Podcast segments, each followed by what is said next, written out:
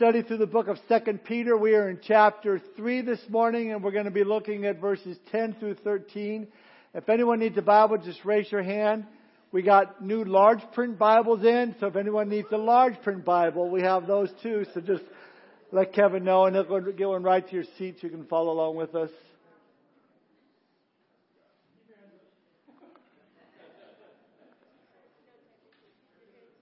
There's more uh, large print over here too, Kev. Okay.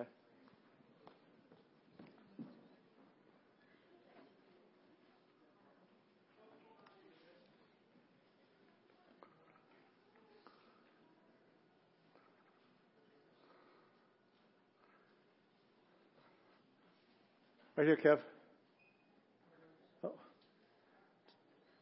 Anybody else? Listen, if you guys don't own a Bible, keep it. It's yours. God bless you. Read it, use it. It's yours. Free of charge. Second Peter chapter 3, starting in verse 10, we read, But the day of the, Lord, of the Lord will come as a thief in the night, in which the heavens will pass away with a great noise, and the elements will melt with fervent heat. Both the earth and the works that are in it will be burned up. Therefore, since all these things will be dissolved, what manner of persons ought you to be in holy conduct and godliness, looking for and hastening the coming of the day of God, because of which the heavens will be dissolved, being on fire, and the elements will melt with fervent heat. Nevertheless, we, according to his promise, look for new heavens and a new earth in which righteousness dwells. The title of my message this morning is Objects May Be Closer Than They Appear. Let's pray. Father, we thank you for this time we can spend in your word. We thank you for the joy that it is to gather together as a church, to have great fellowship together, Lord, to, to pray with one another, Lord, and to be able to be in your word, knowing, Holy Spirit, that you're going to teach us things that we need to hear. You're going to speak to our hearts things that we need to apply to our lives. You're going to give us not only information, but application. And we, th- we are thankful for that, Lord God. We pray your blessing upon our children downstairs. And Lord, as you speak through the teachers, that you would touch their hearts, the, the children's hearts, and they too at a young age would come to know you as Lord and Savior. And we do pray that for anyone here this morning that, that doesn't know you, Lord. They're not, they're not born again today. Would you especially speak to their hearts, help them to see their need to come to you in repentance and put their faith and trust in you. Thank you for our time together, Lord. We pray your blessing upon it. We commit it to you. In Jesus' name we pray. Amen. Many of you may remember this scene from the movie Jurassic Park.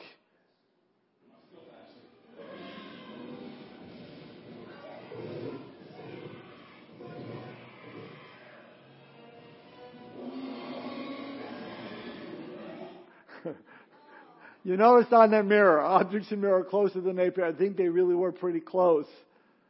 You know, they have a few other variations of that same thing. You know, I've seen this one. This one is objects in mirror are uglier than they appear. I can relate to that one. How about this one? The New World Order is closer than it appears. And this one. Objects in mirror may be closer than they appear. It's a cemetery. It's like, uh oh. Now, I'm not sure if they still have that on mirrors or not, but it was used to help to see for cars coming alongside so you wouldn't get over, you know, you wouldn't hit them. Today we have cameras and technologies actually to, to keep your car in the lane to pull you back in there. But they built, they built these mirrors to be convex so that it allows for a much wider angle of vision. In the same way, we as believers look around and we see things happening in our world that are coming up that tells us that Jesus may be closer, His return may be closer than it appears. But for those that don't know Christ, they see things differently. For us, it's not objects may be closer, objects are closer. Jesus' return is near. And as a result, we as believers, we're called to live with a much wider angle of vision. We're to see things happening around us in the light of Scripture, especially in light of what the Bible says about living in the last days. See, the theme of 2 Peter chapter 3 is to remind us that that a wider angle of vision that we are to have. It is to let us hear what God's plan is for this earth, to see what God's plan is, and as believers, we should know what that plan is. We should be able to tell others around us, well, this is what the Bible says, how it's all going to end. I shared last week that the Bible has given us certain signs of the times that we are told to be looking for that would alert us to the fact that Jesus is coming back again. And what I find fascinating is that there's a greater number of signs closer in proximity than we've ever seen before. I think we can safely say the Lord's return is closer than it appears. Now, to those that are excited about the Lord's return, it's the greatest news ever. For those that aren't so excited, I mean, it's like that T-Rex chasing after you in your car. And for some, they just don't want to talk about it. Uh, it scares them. But God didn't give us prophecy to scare us, but to wake us up. Romans chapter 13 verse 11 says this, and do this knowing the time that now is high time to awake out of sleep, for now our salvation is nearer than when we first believed. Listen, we talk about end times because the Lord talked about end times. We talk about end times because God's Word speaks of end times. Peter speaks specifically in chapter 3 of end times. If you remember from our study last week, we saw how there would be mockers, scoffers in the last days who would scoff at the thought of you saying Jesus is going to come back. You know, I listened to uh, Jack Hibbs this last week. He said, you know, people think you're weird, so don't be afraid to share your faith because you think they might think you're weird. You're weird anyway to them. And it's true. So, so why are we escaping? But, but they scoff at the idea, oh, when Jesus is coming, oh yeah, I've been saying that for years. But you know, we saw how last week how Peter said that they would deny the Lord's return. They would deny the history of the world. That there would be those that would deny that judgment was coming. But judgment is coming. Why hasn't it happened yet? Well, we left off with Peter telling us why it hasn't happened. In, in verse 9 of chapter 3, look at what it says there. Peter says, The Lord is not slack concerning his promise, as some count slackness, but is long suffering towards us, not willing that any should perish, but that all should come to repentance. So right now, God is patiently holding back judgment so that there would be many melted by His love and His grace that would be saved before judgment comes. Listen to Romans chapter 2 verse 4. Or do you despise the riches of His goodness, forbearance, and long suffering, not knowing that the goodness of God leads you to repentance? Right now we're living in a time of God's grace. But soon that time is going to be over. And it's for that reason that Peter gives to us this big picture. He lets us know that the time of our departure may be closer than it appears. That brings us to verses 10 through 13 of 2 Peter chapter 3. If you're taking notes, we're going to see three things. Number one, the day of the Lord. Number two, the day in which we live. And number three, the day in our future. First, the day of the Lord. Peter starts off in verse 10 with this phrase, but the day of the Lord will come as a thief in the night. What does that mean when he says the day of the Lord? Well, according to the scriptures, there are four different days spoken of, not 24 hour periods, uh, uh, but time periods referred to as days that certain things are accomplished, certain things will take place. First, there's the day of man, then there is the day of Christ, then there's the day of the Lord, and then finally there's the day of God. We are currently living in a time called the day of man. That's, this began in Genesis chapter 9, verse 2. We read there that the Lord told Noah, And the fear of you and the dread of you shall be on every beast of the earth, on every bird of the air, on all that move on the earth, and on all the fish of the sea. They are given into your hand. A time where basically the Lord has given man to control over this earth. Now, God ultimately is in control, but He has sovereignly given man the freedom to make decisions. And boy, we messed it up royally. We've made a mess of this whole world system so that the result of the day of man is the day of a big mess. In fact, it's a time characterized by the words found in Judges chapter 17 verse 6. In those days there was no king in Israel. Everyone did what was right in his own eyes. And that's been man's problem throughout all the ages. Instead of seeking the Lord, what the Lord would have for us to do, man thinks he knows what's best and he thinks he's doing what is right in his own eyes. And that's why the world is in such need for the day of Christ. And that's the second day spoken of in, in Scripture, the day of Christ. Let me give you a couple of verses to describe that. Philippians 1 verse 6 says this, being confident of this very thing, that he who has begun a good work in you will complete it until the day of Jesus Christ. 1 Corinthians chapter 1 verse 8, who will also confirm you to the end that you may be blameless in the day of our Lord Jesus Christ. The day of Christ speaks of the day when Jesus is going to come back in the clouds, the trumpet will sound, and we as Christians will be caught up, raptured to be with the Lord. I think I can share this verse every Sunday not get tired of it. 1 Thessalonians chapter 4 verse 16 and 17.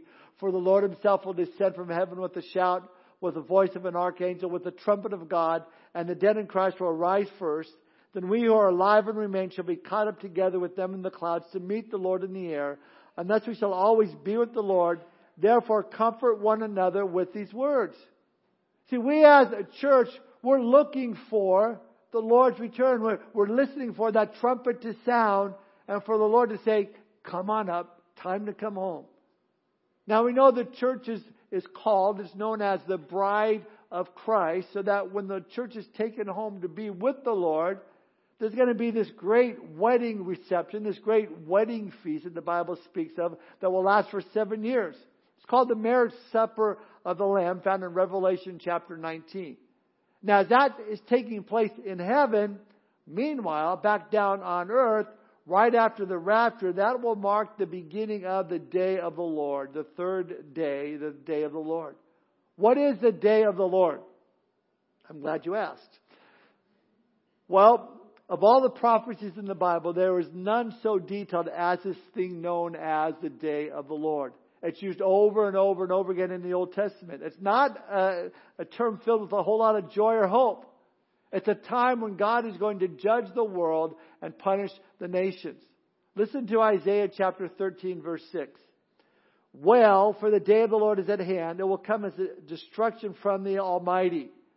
Isaiah chapter 2 verse 12. For the day of the Lord of hosts shall come upon everything proud and lofty, upon everything lifted up, and it shall be brought low. Listen to Joel chapter 2 verse 1. Blow the trumpet in Zion and sound an alarm in my holy mountain. Let all the inhabitants of the land tremble for the day of the Lord is coming, for it is at hand. So the day of the Lord begins with the seven year great tribulation period. The apostle Paul describes what that entails in the book of Revelation in chapter 6 through 19. It's the wrath of God being poured out on a Christ rejecting world. It's a time period of seven years of intense and cataclysmic events taking place on earth, which the Bible says, unless those days were shortened, no one would survive. Now, let me say that a Jewish day begins at 6 p.m. in the evening, so that day gets darker before it gets brighter. Well, the day of the Lord is going to start pretty dark. A dark time on the face of the earth, and it's going to get darker before it gets brighter. Because at the end of those seven years, Jesus Christ is going to come back to this earth with his church, his bride, and he's going to set his feet down in Jerusalem. That is known as the second coming of Jesus Christ. Different than the first coming in the air. First in the air to meet his church, and then secondly on the ground to put an end to the great tribulation and the battle of Armageddon taking place in the valley of Megiddo. A war to end all wars fought in the valley of Megiddo. When Jesus returns, he will not stop in the clouds this time. He's going to go down to the earth set up his kingdom upon the earth of righteousness, and he will rule and reign for a thousand years. That time period is known as the millennial reign of Christ. Instead of, instead of man running things, Jesus is going to run things and he's going to do things right. Thousand years. Christ is going to reign in which the Bible says that a wolf will lie down with a lamb, a child can play with serpents where there'll be no more war, just peace. That time period is also known as the day of the Lord. So we're living during the day of man. The next, Jesus will return in the clouds to meet the, his church and, and, and secondly on the ground to put an end to the great tribulation and the battle of Armageddon. He'll set up his kingdom on the earth where righteousness will rule for a thousand years, also known as the millennium. For a thousand years Christ will reign. And then after those thousand years, we come to the fourth day, the day of God. So what is the day of God? It's eternity. It's eternity with God where Peter describes in verse 13 here as new heavens and a new earth in which righteousness will dwell. So we have the day of man before up to the rapture of the church. We have the day of Christ after the rapture of the church into heaven, the day of the Lord to the destruction of the planet, and then the day of God, which is eternity with our God. Now, in verse 10, we back up to where Peter says, the day of the Lord. Now, you've heard of global warming. You haven't seen anything yet. Look at verse 10. Peter says, But the day of the Lord will come as a thief in the night, in which the heavens will pass away with a great noise, and the elements will melt with fervent heat, both the earth and the works that are in it will be burned up. Now remember, the day of the Lord starts from the rapture all the way to the destruction of the planet. Here, Peter says it's going to come as a thief in the night. For those of you that have been a Christian for a while, maybe you remember back in the 70s, there was a movie that came out called The Thief in the Night. Kind of like the Left Behind series, only in a 70s fashion. They had the bell bottoms and the platform shoes and the crazy thing. And, and Keith Green sang a song that said, I wish it all been ready. Very 70s. Very funny if you look at it today. But listen, that video kept a lot of teenagers up at night. It made them think much like the Left Behind videos did.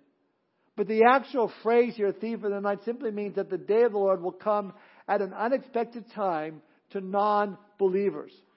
First Thessalonians chapter 5 tells us Jesus will come back as a thief in the night to those who are living in darkness. They're going to be caught unaware. Paul will tell us later in that same chapter in, in verses 4 and 5, but you, brethren, are not in darkness, so that this day should overtake you as a thief. You are all sons of light and sons of the day.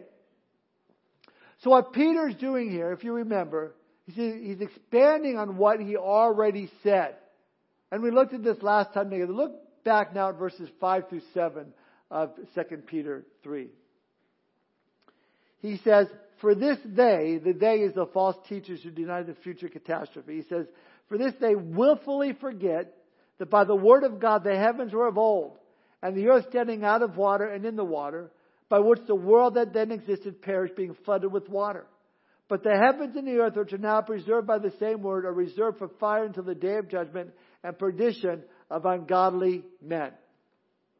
Now, putting this all together, we have Peter saying this. He's saying that just as the materials that were used in creation became an instrument for destruction in the past, that is the water and the flood, in like manner, the, the matter that is currently on the earth today, the materials will become the recipe for its future destruction. In the past it was water, in the future it'll be fire. Now, back to verse 10, Peter doesn't say there's a strong possibility this will happen. There's a good chance we'll see how it goes. Maybe a probability. No. God's word says the day of the Lord will come as a thief in the night.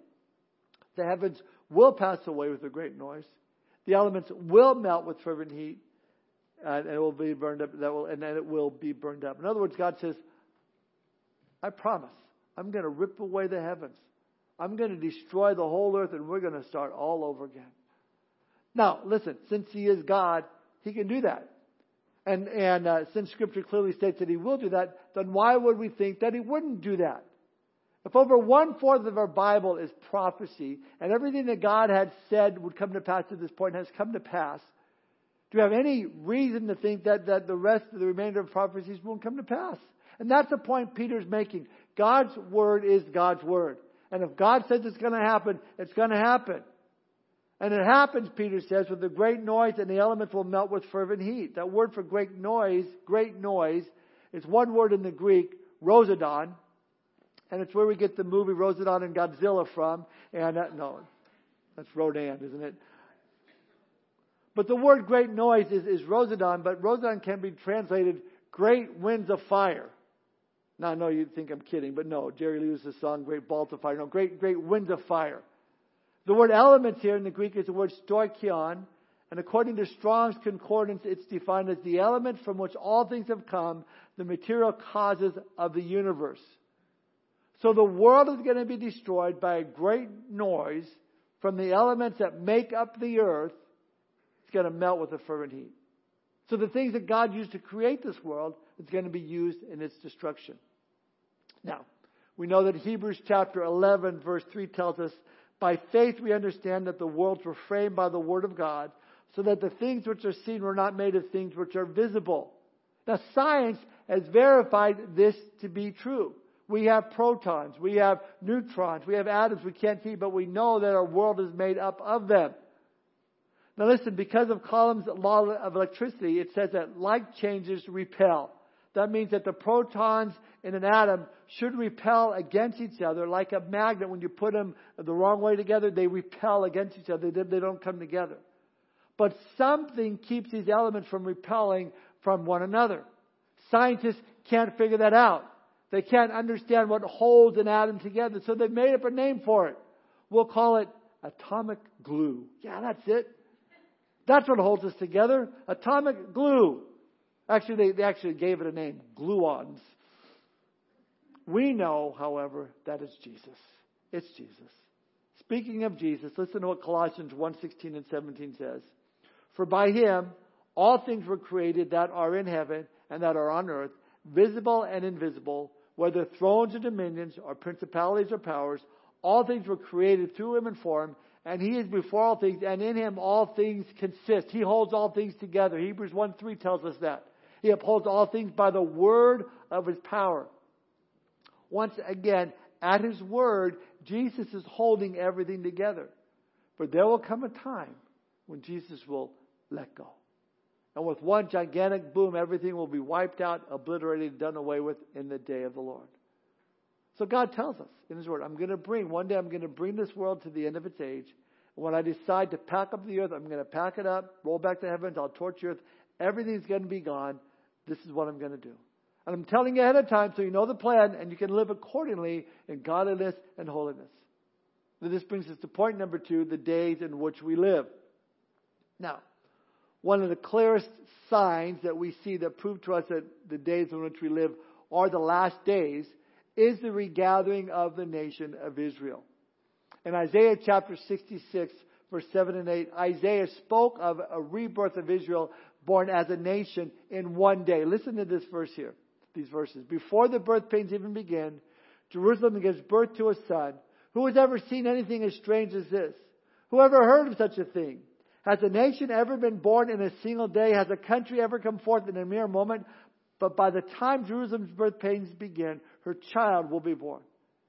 That so accurately describes what took place on May 14, 1948, when the Jews declared independence for Israel as a united and sovereign nation for the first time in 2,900 years.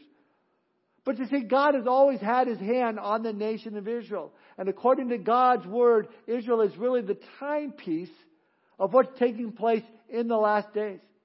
Bible tells us that in the last days, all the nations of the earth are going to be gathered against Israel.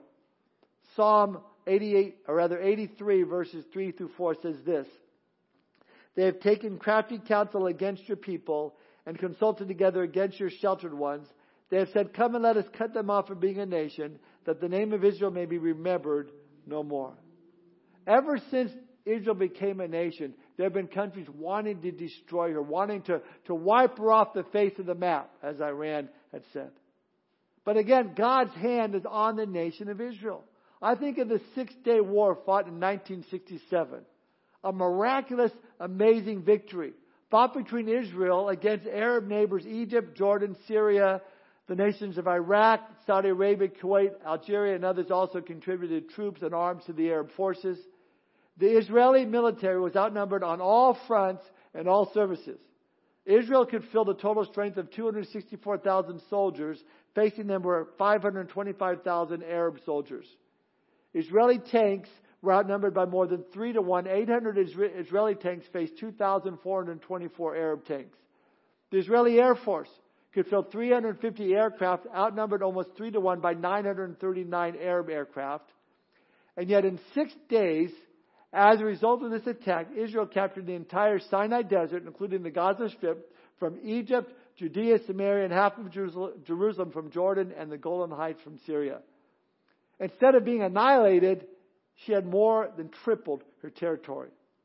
The very fact that Israel survived was a miracle. But not just survived, but won a decisive victory with all those odds against her. The Arab losses was disastrous. Egypt lost more than 11,000, Jordan 6,000, and 1,000 for Syria, compared with only 700 for Israel. The Arab armies also suffered crippling losses of weaponry and equipment. The lopsidedness of the defeat demoralized both the Arab public and the political elite. A West Point general once remarked that though the U.S. military academy studies wars fought throughout the world, they do not study the Six Day War because what concerns West Point is strategy and tactics, not miracles. then there was the Yom Kippur War, October 1973 fought from October 6 to October 26 by a coalition of Arab states, again led by Egypt and Syria, against Israel as a way of wanting to recapture that part of the territories that they lost back in 67. But eventually, Arab forces were defeated again, and Israel, uh, there was no territorial changes. Why? Because God's word is God's word. And God's word says in Amos chapter 9, verse 15, I will firmly plant them in their own land. They will never again be uprooted from the land I have given them, says the Lord your God. Now, we know that Israel's enemies are not going to quit. We know that because the Bible tells us that in Ezekiel chapter 38 and 39. It's there that we're told that in the last days, this huge army from the north will decide to come down and attack Israel. And in there in Ezekiel, it lists the names of the nations of Ezekiel at the time of Ezekiel that we see, and there are six of them.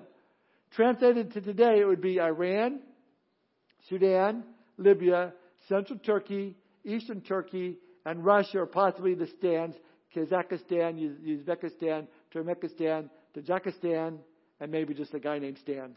I don't know.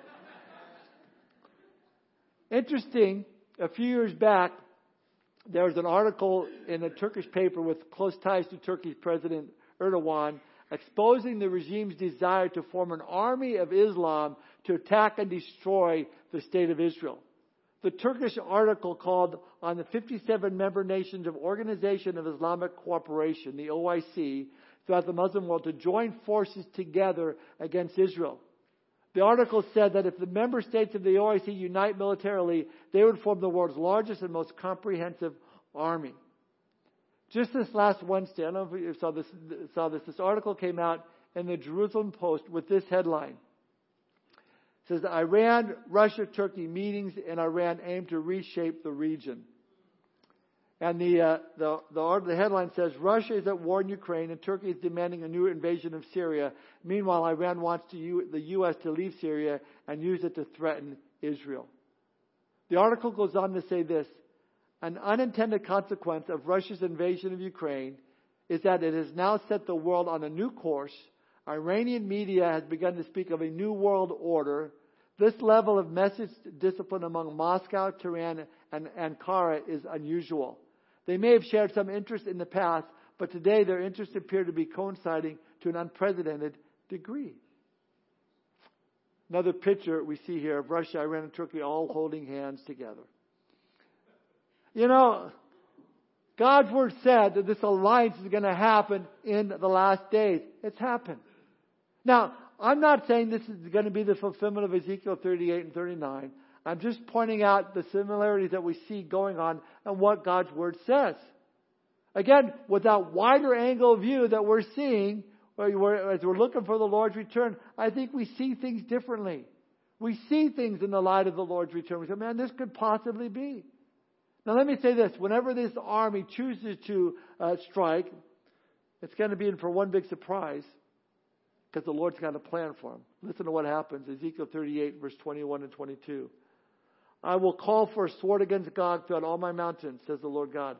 Every man's sword will be against his brother, and I will bring him to judgment with pestilence and bloodshed. I will rain down on him, on his troops, and on the many peoples who are with him, flooding rain, great hailstones, fire, and brimstone. Five sixths of this invading army is going to be destroyed. Can you imagine? Just picture that jets just being bombarded with huge hailstorms just, just coming out of the sky. All this to say, that when it comes to the prophecies of Ezekiel 38 and 39, it certainly seems like the nations are in place for this to happen. Whether that happens right before the rapture of the church or right after the rapture of the church, it's up to interpretation, but as I look around the world today, I see we're close.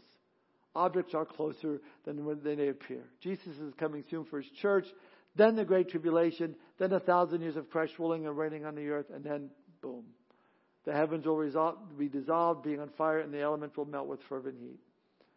So knowing all of this, Peter then asked the question in verse 11, Therefore, since all these things will be dissolved, what manner of persons ought you to be in holy conduct and godliness? Now, Peter's not asking the question, is uh, so, so now what are we going to do? No. Uh, he's saying all these things will take place with absolute certainty. The earth is going to be dissolved. Therefore, we need to live our lives in holiness and godliness. Why? Because it's all going to burn.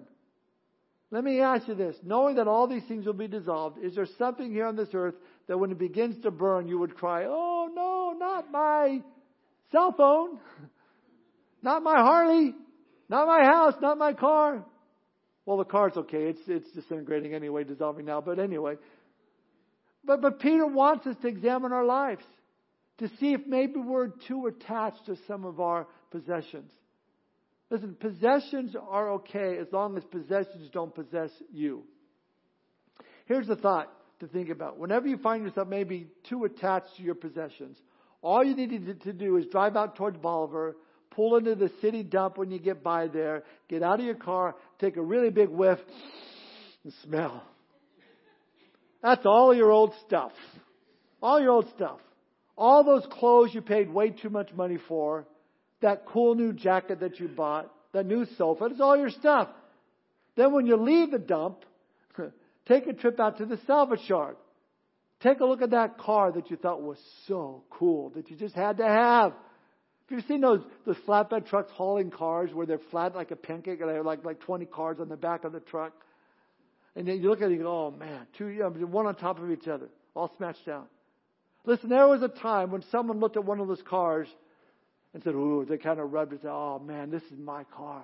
They opened up the door and they smelled the new car smell. Oh, I can't believe this is mine. And then years later, it's on the back of one of those trucks getting ready to be melted down for scrap metal. But when I had it, oh, what a car. Kids, no eating in this car, no food in this car, keep your feet off the upholstery. Now those kids have moved away and the car's a pancake. I mean, think about it. God's Word says that thing that you really, really prize, someday it's going to be gone. Why? Because it doesn't matter in the kingdom. We're not going to have cars in the kingdom. We're not going to need, need clothes in the kingdom. But there are those that completely go overboard and it's their life. They're consumed with their possessions. God says, ease up. It's all going to burn. It's not that important when you look at it from an eternal perspective. Here's what's important, Peter says in verse 11. Since all these things will be dissolved, what manner of persons ought you to be in holy conduct and godliness? It's not a question, it's an exhortation. Knowing that we're living in the last days of human history, that, that, that men are going to perish for all eternity, our lives as believers need to be marked by holy conduct and godliness. Is it? Holy conduct and godliness? Does that describe your daily activities? Holy means to be set apart, keeping yourself away from sin. Godliness is the more positive way of looking at it. It's deliberately, deliberately living to please God. So we're keeping ourselves away from sin and living deliberately to please God. Holiness and godliness. I think the reason the church is so weak today is because many Christians are playing with sin. Rather than uh, abhorring it, uh, they're, they're uh, resisting it, they're playing with it. They're enjoying it, even though they profess to be followers of Jesus Christ. And the real tragedy is seen in life because when you're, when you're struggling like that, you have no peace, you have no joy. And worst of all, there's no fruit in your lives. I'm told that in certain parts of the world, there's a tree which has been aptly named the Judas tree because of its deceitfulness. It has these beautiful red flowers that attract bees to it by the millions, but the nectar inside contains an opiate that is deadly to them, as evidenced by the piles of dead bees at the base of every Judas tree. What a perfect description of the deceitfulness and the danger of sin. Looks good to the eye, but it's deadly to the soul. For that reason, we as, as last days believers need to rely on the wisdom and the power of the Holy Spirit to discern between good and evil, to surrender our lives completely to the Lord and live lives of holiness and godliness. God says very clearly in the book of Leviticus chapter 11 verse 45, For I am the Lord your God. He says, You shall therefore be holy as I am holy. So the Lord says to us in these days in which we live, to live our lives, it needs to be holy, apart, separated from the world. Our, our life should be like night and day compared to those that don't know the Lord. There should be a big difference. Now look at verse 12. Peter says, looking for and hastening the coming of the day of God. And that brings us to our final point, the day in our future. Look at verses 12 and 13. Again, looking for and hastening the coming of the day of God, because of which the heavens will be dissolved, being on fire, and the elements will melt with fervent heat. Nevertheless, here's the good news. We, according to his promise, look for new heavens and a new earth in which righteousness dwells. Verse 12 here, it's an incredible verse because it has everything to do with our attitude and our activities as we look to the future for the coming day of God. We're to look for and expect that at any moment this could be our last day on earth, whether this is the day that Jesus comes to, to take us home to Him via the rapture or via death. And I would say this if you're a, a believer in a pre trib rapture or a mid trib or a post trib, all of us should be living like Jesus could come back today. And then Peter says here, not only should we expect the Lord to return, we could actually hasten His coming. Now, some of the meanings of this word hasten means to hurry up, to quicken, to accelerate. It means to have something brought swiftly. That's the meaning of the word. Now, is this saying that we can accelerate the coming of the Lord? I mean, I thought we just read in verse 9 that, that the Lord was long suffering towards us, not willing that any should perish, but all should come to repentance, and that's why it hasn't happened yet. Well, exactly. Yet you can accelerate His coming by telling more people about Him, by seeing more people get saved. Listen to what Peter says in Acts chapter 3, verse 19 through 21. He's given this, he's preaching this, and he says, Repent therefore and be converted, that your sins may be blotted out so that times of refreshing may come from the presence of the Lord. And that he may send Jesus Christ, who was preached to you before, whom heaven must receive until the times of restoration of all things, which God has spoken by the mouth of all his holy prophets since the world began. See, Peter seemed to understand that Jesus wouldn't come back until uh, there, there were those saved. It's for that reason Peter felt that he was sent to preach. He was sent to preach so that the Lord would return even sooner. In essence, Peter is saying, hurry up and repent so that the times of refreshment can come, so Jesus can come back. And I would say the same thing today. If you haven't repented of your sin, hurry up and repent so Jesus can come back. We're waiting on you. We know that it also says in Acts chapter 2 that the Lord added to the church daily those that would be saved. Listen, there is a, a book in heaven a book of life, it's called, and names are written in it. All those that have repented of their sin and come to faith in Jesus Christ, their names are found written in that book of life. So we are in a waiting period for, for that last person who's not saved to get saved and get their name written in that book of life. Maybe we're waiting for you. Maybe we're waiting on your next door neighbor. Maybe we're waiting on your coworker. Someone needs to go talk to them so we can get out of here. So as we share our faith, we have the ability to hasten the coming day of God. It's an attitude that Peter wants us to adopt towards the unsaved, encouraging people to make a decision for Christ, fulfilling the purpose why we are still here. Yes, there is a day in the future that is going to be horrific, catastrophic. The heavens will be dissolved, be on fire, the elements will melt with fervent heat. But we're not looking forward to that day. Peter's not eager, nor should we be, to see massive destruction and death that will be a part of this future scenario. Peter's thinking, we should be thinking, what comes after that? We look forward, according to his promises, Peter says in verse 13, for new heavens and a new earth in which righteousness dwells. That in and of itself should settle our hearts. It should give us a peace to these difficult days in which we're living in? You know, it's not so unlike John when he wrote in the book of Revelation. If you've read uh, the book, you know that in chapter 10, an angel gave him a book to eat. He said, Here, put this in your mouth and eat it. And this book was uh, basically future things that were going to happen, judgments that were going to come to this earth. So John ate it.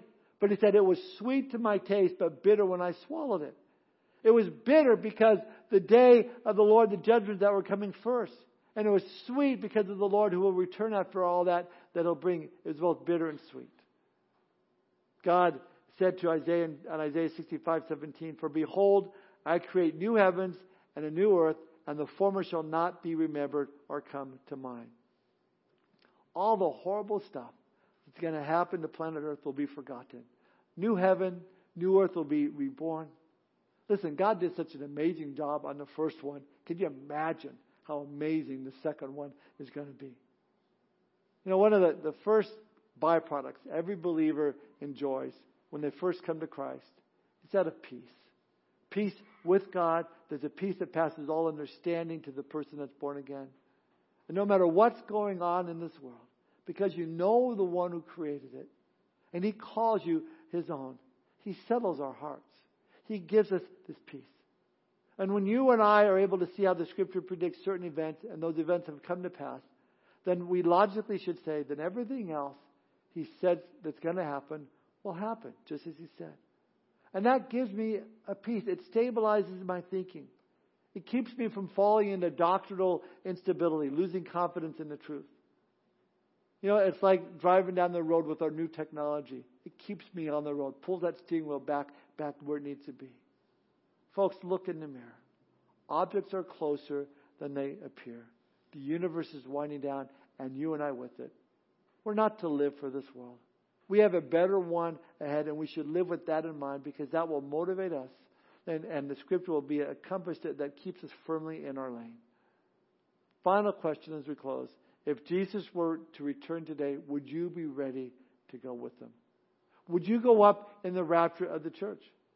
If you've come to him in repentance, ask him to forgive you of your sin, you betcha. You'll come up and then to, the day of the Lord will begin. If not, you're going to be left behind going, whoa, I heard that pastor talk about the day of the Lord. I'm going to face that. It's going to be too late. So I would encourage you. The Bible says, now is the time for salvation. Today is the day to give your life to Christ. If you're not giving your life to Christ, I encourage you, to do so this morning. I want to give you that opportunity. Uh, let's bow our heads for a word of prayer. Father, we thank you for this time this morning.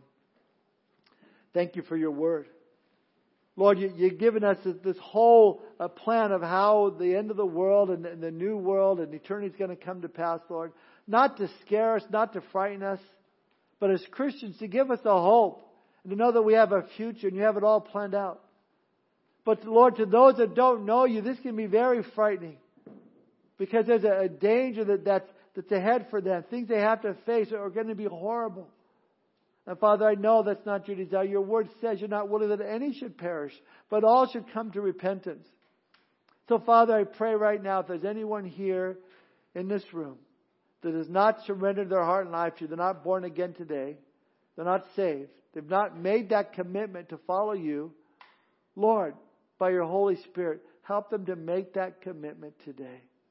Help them to say to you today that I want to follow you with my whole heart, strength, and mind. While their heads are bowed and their eyes are closed, is there anyone here this morning you want to give your life to Jesus Christ? You want to be born again today? If that's your desire, would you raise your hand so I could pray for you this morning? It's just between you and the Lord. You want to raise your hand and say, I want to follow Christ wholeheartedly. I want to give my life to Him. If that's your desire, just raise your hand so I can see it. Anybody at all?